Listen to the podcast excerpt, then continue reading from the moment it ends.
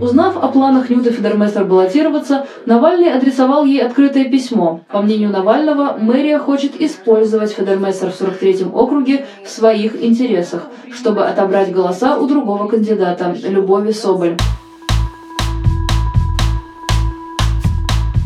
Всем привет! Это подкаст «Медуза. Текст недели», подкаст, в котором мы обсуждаем самые интересные, любопытные, запоминающиеся и иногда необычные материалы, которые выходят у нас на сайте.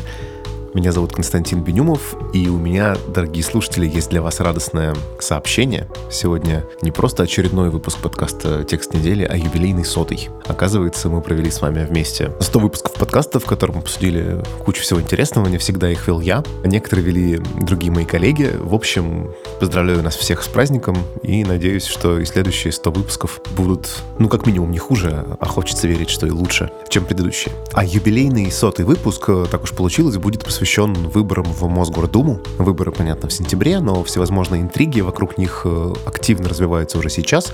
Мосгордума — это вообще-то крупнейший региональный парламент России. Распоряжается он крупнейшим для региона страны бюджетом. То есть, в общем, довольно влиятельная относительная организация. При этом, наверное, не будет большим преувеличением сказать, что многие жители Москвы, не говоря уже о остальной стране, не в курсе вообще, кто там заседает, что эти люди делают, имеет ли какую-то реальную власть э, этот самый крупнейший региональный парламент.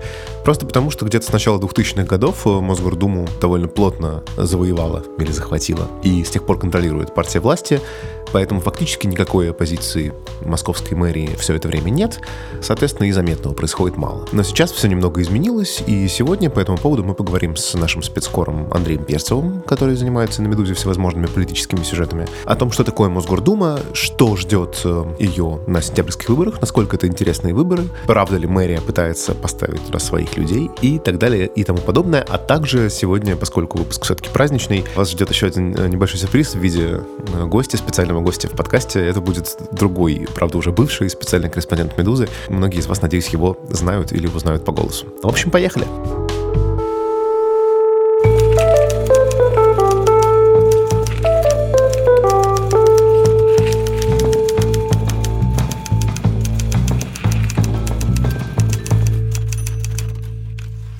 Привет, Андрей. Привет. Давай начнем с э, вопроса, который меня, и уверен, что всех, э, кто услышал в подводке к вступлению в подкаст о том, что речь пойдет про Мосгордуму, волнует, наверное, больше всего. Это вообще что такое? Насколько это влиятельный орган? Потому что если формально, то да, это крупнейший законодательный орган в российском регионе, крупнейший региональный бюджет, э, которым он распоряжается и так далее.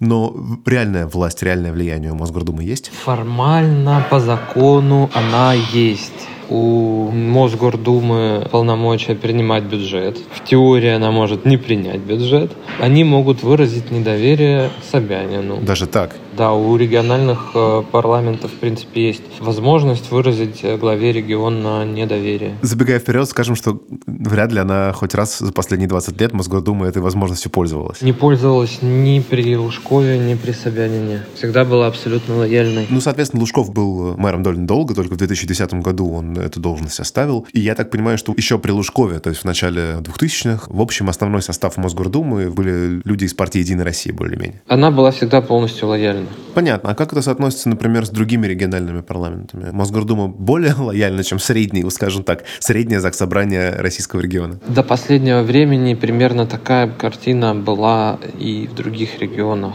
пока везде большинство сохраняет своих единороссов, которые могут своими силами принять любое решение. Насколько верно, и вообще можно ли так говорить, что отношения Мосгордумы с мэрией, что это некая Россия в миниатюре, что это моделирует отношения Кремля с законодательными органами э, Российской Федерации? Да, конечно. Полностью такие же отношения и даже более подчиненные, потому что все равно в Госдуме есть партии, интересы которых надо учитывать, а э, нынешняя Мосгордума и новый состав — это это одномандатники, которых избрала сама мэрия и, соответственно, ими полностью управляет. Что значит избрала сама мэрия? Получается, что москвичи не могут голосовать, что ли, за депутатов, или я что-то неправильно понимаю? Москвичи, конечно, могут голосовать за депутатов, но у Москвы, как у города, очень ущербная политическая система, выстроенная сознательно еще Лужковым, э, которой с удовольствием пользуется Собянин. В ней невозможно появиться и родиться политику общегородского уровня. То есть э, мы имеем э, в Москве больше сотни маленьких райончиков. Районные собрания ничего которых не решают даже не назначают главу управы. Буквально там какие-то маленькие бюджетики там на лавочки, на праздники, что-то такое, да. И сразу Мосгордума. 45 округов на 12-миллионный город, ну пусть это 7 миллионов избирателей, да, около 8. Все равно это очень много. Фактически мандат депутата Мосгордумы в Москве очень приближен по количеству избирателей к депутату Госдумы. То есть фактически имеется в виду, что депутат Мосгордумы представляет схожее количество россиян на своей должности? Да, то есть, по сути, это политик федерального масштаба, который представляет сотни тысяч человек. Как вырасти в такого политика из э, маленького районного депутата?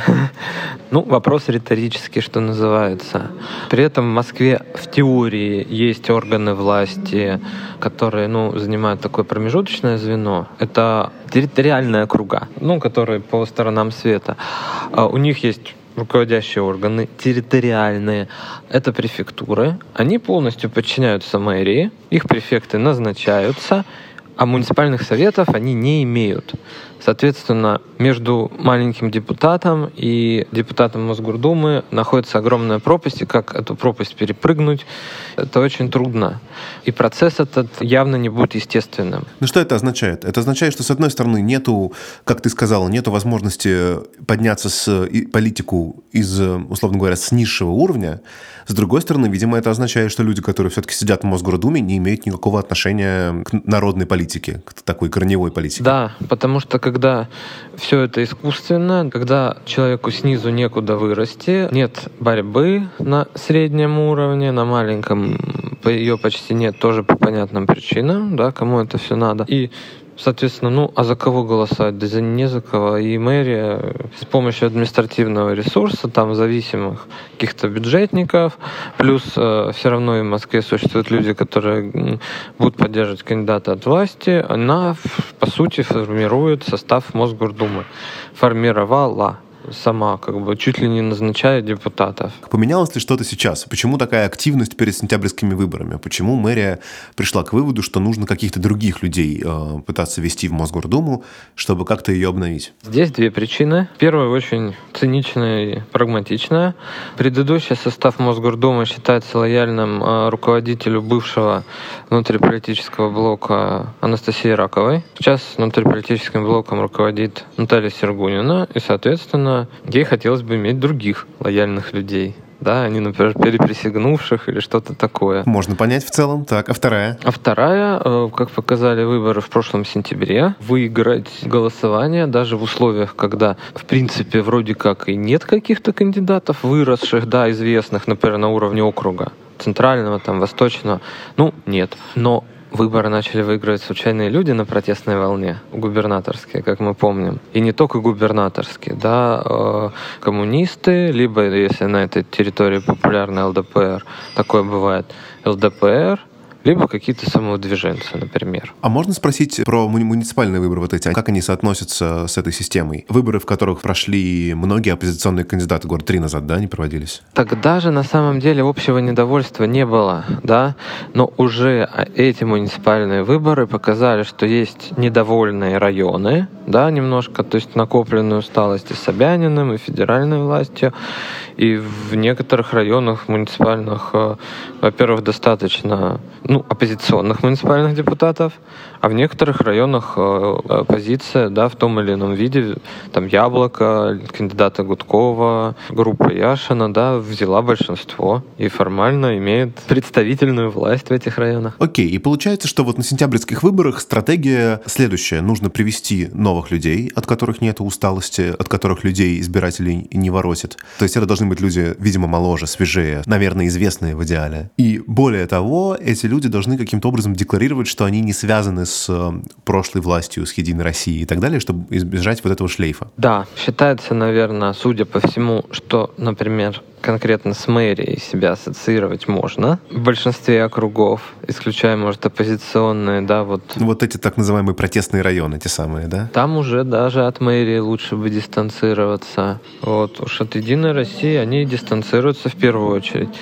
А теперь, э, дорогие слушатели, обещанный сюрприз. Для этого подкаста мы поговорили не только с Андреем Перцевым, но еще и с моим бывшим коллегой, добрым другом или злобным другом, наверное, было бы правильно сказать, который раньше был спецкором «Медузы», а теперь муниципальный депутат, помимо всего прочего, района Хамовники, того самого, где ожидаются ожесточенные баталии между оппозиционными кандидатами, разумеется, речь об Илье Азаре. И вот что он думает о предстоящих выборах в Мосгордуму. Илюх, привет. Добро пожаловать в текст недели. Расскажи, пожалуйста, про район Хамовники. Он относится к тому самому 43-му округу, где сейчас разворачиваются оппозиционные баталии. А до этого, соответственно, когда ты избирался муниципальным депутатом, тоже там все было для оппозиции хорошо. Почему в твоем районе так все любопытно и интересно? Собственно, Хамовники Химки – это центр Москвы. В центре Москвы живут люди, многие из которых настроены оппозиционно относительно мэрии Москвы, может быть, там и властей России.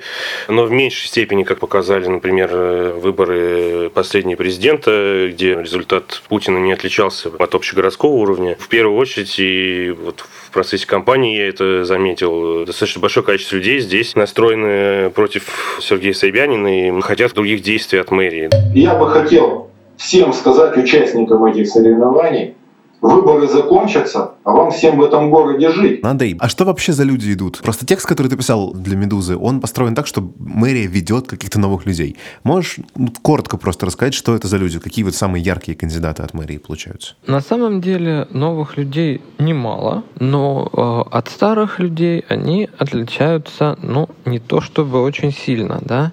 Там присутствуют там те же бюджетники, там главврачи больниц, да, директора каких-то центров соцобслуживания, да, то есть... Ну, то есть люди, которые призваны вызывать как минимум доверие, уважение. Да. А было такое, что вот пытались власти московские каким-то модным, там, не знаю, раскрученным людям предлагать, давайте идите в Мосгордуму, меняйте э, городскую политику, а те отказывались? Насколько я знаю, в Яндексе не все хотят. Э, как мне говорили источники, что некоторым артистам, э, журналистам более молодым э, предлагали пойти в Мосгордуму. Правда, не делились их фамилии, потому что эти люди отказались. Да? Для мэрии это поражение, источники называть их не очень хотят. Вопрос, который меня очень занимает, и, и вообще это сейчас очень обсуждаемая тема, да, это как предполагается, что вот эти люди, которых мэрия двигает, будут противостоять оппозиционным кандидатам, кандидатам, собственно, вот в этих самых протестных районах, о которых мы говорили. Самая громкая сейчас история, это, конечно, 43-й округ, где э, мало того, что выдвигается Сергей Митрохин, многолетний яблочник, э, да, и очень опытный оппозиционный политик, там же баллотируется Любовь Соболь, юрист э, ФБК и соратница Алексея Навального. И там же оказалась благотворительница Нюта Фидермессер, которая вроде как идет от мэрии. Ну, в смысле, не идет от мэрии, да, но попала на эти выборы вот по этой системе выдвижения депутатов мэрией. Ну, да, то есть ее бы хотели видеть в мэрии как кандидата. Будем говорить так. Ньюта Федермессер, непонятно, выдвигается ли она, потому что она четко об этом не сказала до сих пор, да, хотя, собственно, и «Медуза» об этом писала, ну, и много кто писал, и она говорила, что, там, вероятно, скорее всего, ну, в общем, мне кажется, всем очевидно, что она выдвигаться не хочет, но по каким-то причинам вынуждена это делать, ну, можно рассуждать по каким, да, можно не рассуждать, но есть же примеры, например, Ярослава Ивановича Кузьминова, да, ректора Высшей школы экономики, который стал депутатом Мосгордумы, ну, от округа, который входит Мещанский район и Красносельский. И, собственно, мне кажется, это похожая история, потому что, как и Ньюта Федермессер, если даже станет депутатом, она человек хороший и очень много делает полезного, правда. Ну, и она вообще достойнейший человек, но Ей это не нужно быть депутатом Мосгордумы, э, не ей это не нужно, и, к сожалению, или к счастью, не знаю. Но и жителям э, вот этих э, районов тоже не нужно, чтобы она была депутатом, потому что, ну, им в основном, ну, я за всех, конечно, не могу говорить, но, в принципе, тут же нужно от такого человека, если вдруг он как бы пройдет в парламент московский, который непонятно чем занимается, да, хотелось бы, чтобы человек работал, реально что-то пытался делать, помогать, в том числе и там работать вместе с нами, муниципальными депутатами, депутатами, потому что у нас очень мало полномочий, а Мосгордуме, соответственно, нас с нами, ну, депутатов, которые могли бы с нами контактировать из Мосгордумы, их не существует. Поэтому от такого человека, потенциально, который пройдет, хотелось бы ну, слаженной совместной работы там, на благо жителей и, и, и прочее. А как и у, у Ньюта Федермейстер явно на это не будет времени просто. Даже не то, что она не хочет, она просто не может. Как Ярослав Иванович, я думаю, тоже не против помогать людям, и он там, хороший человек и важное дело делает. Но, опять же, мне кажется, он э, стал депутатом, ему сказали, а он подумал, чтобы а бы чего не было, на благо вышки, давайте я лучше отказываться не буду, да. Ну вот в этом году, кстати, ему удалось отказаться, да, вместо него идет э, другой человек из высшей школы экономики. Я бы хотел сказать вот что. Оппозиционные эти округа — это во многом как бы случай, да, как покажет себя голосование в оппозиционном округе. Например, тот же 43-й округ на прошлых выборах мэрии считался оппозиционным что там могут возникнуть проблемы у какого-нибудь, ну, типа, единоросса, да, даже у бюджетника, самовыдвиженца. И поэтому в прошлом цикле избирательном выборы были повеселее. Там были еще такие праймерис непартийные «Моя Москва». Кандидаты от мэрии, по сути, отбирались официально на праймерис всенародных. Нормально. И они шли как представители некоего такого псевдодвижения «Моя Москва». В этом округе на праймерис, да, понятно, все равно праймерис, как бы это более лояльной мэрии люди голосуют, победил Леонид Ермольник, которого выдвинула партия Прохорова, тогда еще Прохорова, а, гражданская платформа. То есть считалось, что это оппозиционный округ, соответственно, там должен значит, баллотироваться такой вот системный либерал, представитель системной либеральной оппозиции, да, актер вольных взглядов Ермольник. Что произошло? Ермольник проиграл формальному своему абсолютно конкуренту от «Единой России», главврачу Вере Шастиной, которая вообще почти не агитировала. Да, ну вот как называется, отбывала номер. Почему так случилось, я не знаю. Но так произошло. Ну, Будем считать, что это либеральный округ. Окей. Мэрия его таким сочла, раз выдвинула там Федермейсер. Причем почему-то кажется, что Соболь как раз, наверное, зарегистрирует раз выдвинута Федермейсер, что была вот такая борьба и несистемная позиция, да, сторонники Навального ее проиграли. Поскольку партия власти «Единая Россия» сама по себе большим авторитетом э, у населения не пользуется, уж тем более в Москве, поэтому, собственно, все эти ну, кандидаты, скорее всего, пойдут э, не от «Единой России», а как самовыдвиженцы. Поэтому, естественно, мэрия пытается выдвинуть, э, особенно в центре, людей, которые понравятся избирателю избирателю. Да? Понятно, что если выдвигать партийного функционера, какого-то безликого чиновника э, в центральных районах, ну, вряд ли у него получится пройти. Ну, хотя мы сами понимаем, что есть разные методы прохождения таких людей во власть, но, возможно, опять же, поскольку наша мэрия пытается делать вид, что э, она все-таки в каком-то степени демократичная, да, э, и что у нас тут не республика Тыва, вот, поэтому, наверное, просто э, продвигать какого-то чин, безликого чиновника и сняв при этом всех конкурентов будет как-то совсем некрасиво. И, собственно, мы видим, к чему это приводит. Навальный выступает против Фидермейсера, ее начинают, естественно, защищать ее друзья и сторонники. Э, они, может быть, и не хотят, чтобы она становилась э, депутатом Мосгордумы, но тоже не защитить ее от нападок они не могут. А, скажи, я знаю, что ты для районного издания МОХ, которое ты называешь лучшим районным изданием, как минимум, Москвы, возможно, всей России, э, беседовала недавно с Любой Соболь. Она как-то откомментировала вот эту ситуацию, такую конфликтную, искусственно созданную, как я понимаю, ситуацию конфликта с Федермессер. Ну, вообще, она как раз непосредственно от э, разговора о Федермессере она ушла, э, в том числе, ну, объяснив это тем, что Нюта еще не выдвинулся формально, поэтому, мол, незачем это обсуждать. Она сказала, что в этом нет большого смысла для населения Москвы, потому что эти люди, такого плана люди, фактически как свадебные генералы сидят э, в парламенте. Вот конфликт э, как бы Фидермессер и Люба Соболь, он происходит э, в большей степени, конечно, в Фейсбуке, и, и даже не то, что в Фейсбуке, а среди, скажем, интеллигенции, так скажем, да, можно такое слово использовать еще? В подкасте можно, да. Это, знаешь, устаревающий жанр. Интеллигенция в том смысле, что не обязательно живущий в хамовниках, да, это какой-то такой философский общий разговор. Что касается жителей Хамовников, их скорее волнует сражение Любы Соболь и Сергея Митрохина. Э, Сергей Митрохин э, занимается, э, там можно долго обсуждать, эффективно или неэффективно и так далее, и так далее. Но, тем не менее, он занимается низовыми да, вопросами, он не знаю, пытается какие-то останавливать э, сносы зданий, какие-то незаконные стройки, не знаю, раскапывание кабеля, э, по которому нельзя его раскапывать, да, и уничтожать сквер и так далее, и так далее, да. Как бы на районном уровне он, он, он действует. Понятно, что, возможно, он во многом действует там накануне выборов, еще что-то, но, в принципе, он это подчеркивает, и я не отрицаю, что он действует не только перед выборами, он, в принципе, действует постоянно, да. Ну, наверное, это нормально, что перед выборами он активизируется э, еще в большей степени, вот. А поэтому жители его, в принципе, знают. Есть, э, у него есть очень большая группа поддержки, которую возглавляет наш э, муниципальный депутат Александр Порушина. И вот эта вся группа людей, ну, нам трудно ее оценить, э, ее масштабы, но она как бы есть, да.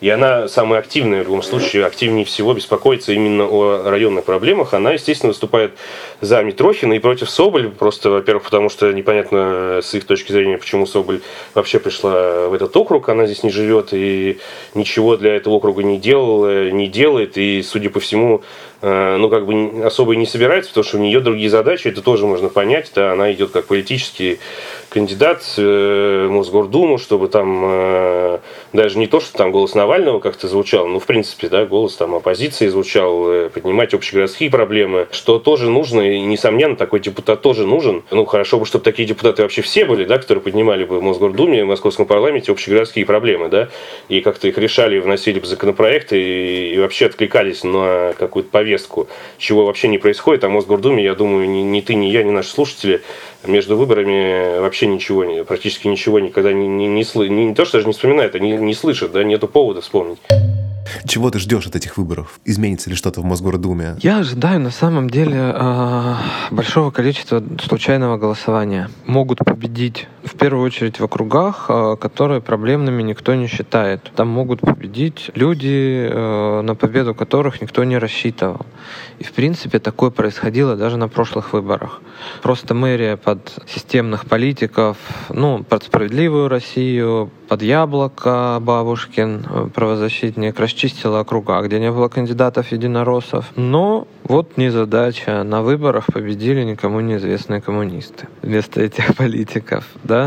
А, сейчас эта ситуация как мы видим еще и в регионах, да, на губернаторских выборах э, распространена достаточно сильно. В уж Москве-то, наверное, случайные люди, раз уж проходили, то их пройдет сейчас побольше. Подумать, что, а почему я должен голосовать за этого бюджетника? Я же его не знаю. А проголосую вот какой-то коммунист. Он там против власти, против пенсионной реформы. Давай за него. Или, например, может быть, какой-то выиграет районный активист, да, известный э, более-менее, который каким-то чудом был зарегистрирован. Но э, есть, конечно, опасения, что всех более-менее, кого мэрия сочтет представляющими опасность, она регистрировать не будет, чтобы кандидаты прошли железно, пусть явочка будет небольшой, пусть людей проголосует немного, зато у них будет лояльная Мосгордума. Опять же, тогда могут выиграть непонятные люди от ЛДПР, еще чего-то. Состав Мосгордумы может удивить. Я вот этого жду и на это рассчитываю. Это был подкаст «Медуза. Текст недели». Меня зовут Константин Бенюмов. Сегодня вы послушали юбилейный выпуск нашего подкаста, выпуск номер 100. Чем не повод вспомнить э, хорошим, добрым словом всех э, моих коллег прекрасных, которые помогали этот подкаст делать. Во-первых, спасибо Паше Борисову, который этот подкаст в свое время придумал и сам собирал. Леше Пономареву, с которым вместе мы его переформатировали и превратили в то, что вы слушаете последнее время. А Леше Зеленскому, который собирает его последние месяцы, каждый выпуск очень скрупулезно и придумывает всякие музыкальные ходы. Думаю, что многие слушатели их оценили. Лики Кремер, которая долгое время была продюсером основным этого подкаста и тоже очень с ним помогала. И всем прекрасным спецкорам и внештатным авторам «Медузы», которые на наш подкаст приходят и рассказывают о своей работе. А теперь, как обычно, посоветую вам слушать разнообразные подкасты «Медузы», ставить им оценки и писать на почту подкаст собакамедуза.io о том, что вам нравится и что не нравится. И до встречи через неделю.